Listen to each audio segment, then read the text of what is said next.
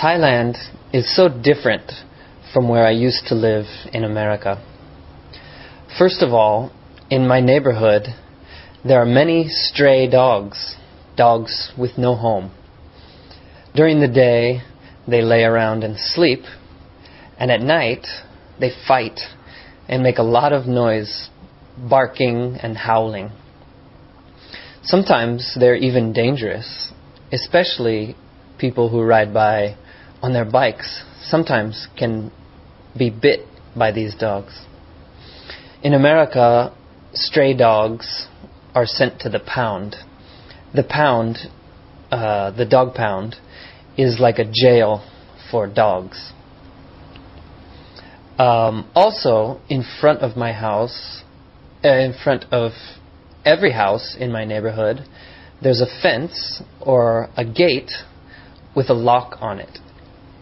Um, I don't like it. I think it's a hassle because I have to take out my key, unlock the lock, then drive the car out, stop the car, get out, close the gate, and then put the lock on again.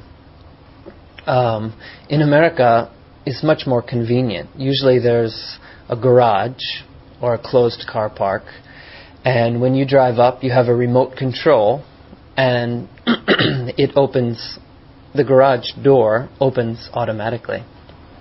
Um, and in America, usually we don't have fences or gates around our front yard. Often there's a gate around the backyard, but nothing in the front.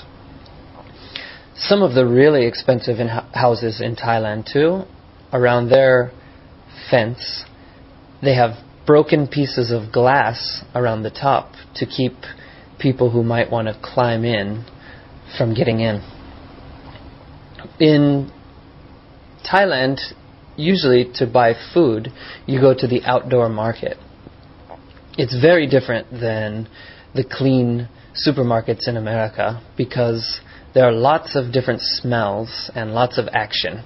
You can smell fish, meat, trash, fruit, uh, smoke from the barbecues, curry. Uh, sometimes the smells are not so good. Um, people come there and cook fresh food every day, and they'll stay there until they sell all of their food. It's very cheap. You can eat for about two or three U.S. dollars. Um, so it's not as clean and it doesn't smell as nice as a big supermarket in America, but I think it's a lot more interesting. It makes the supermarkets in America seem very boring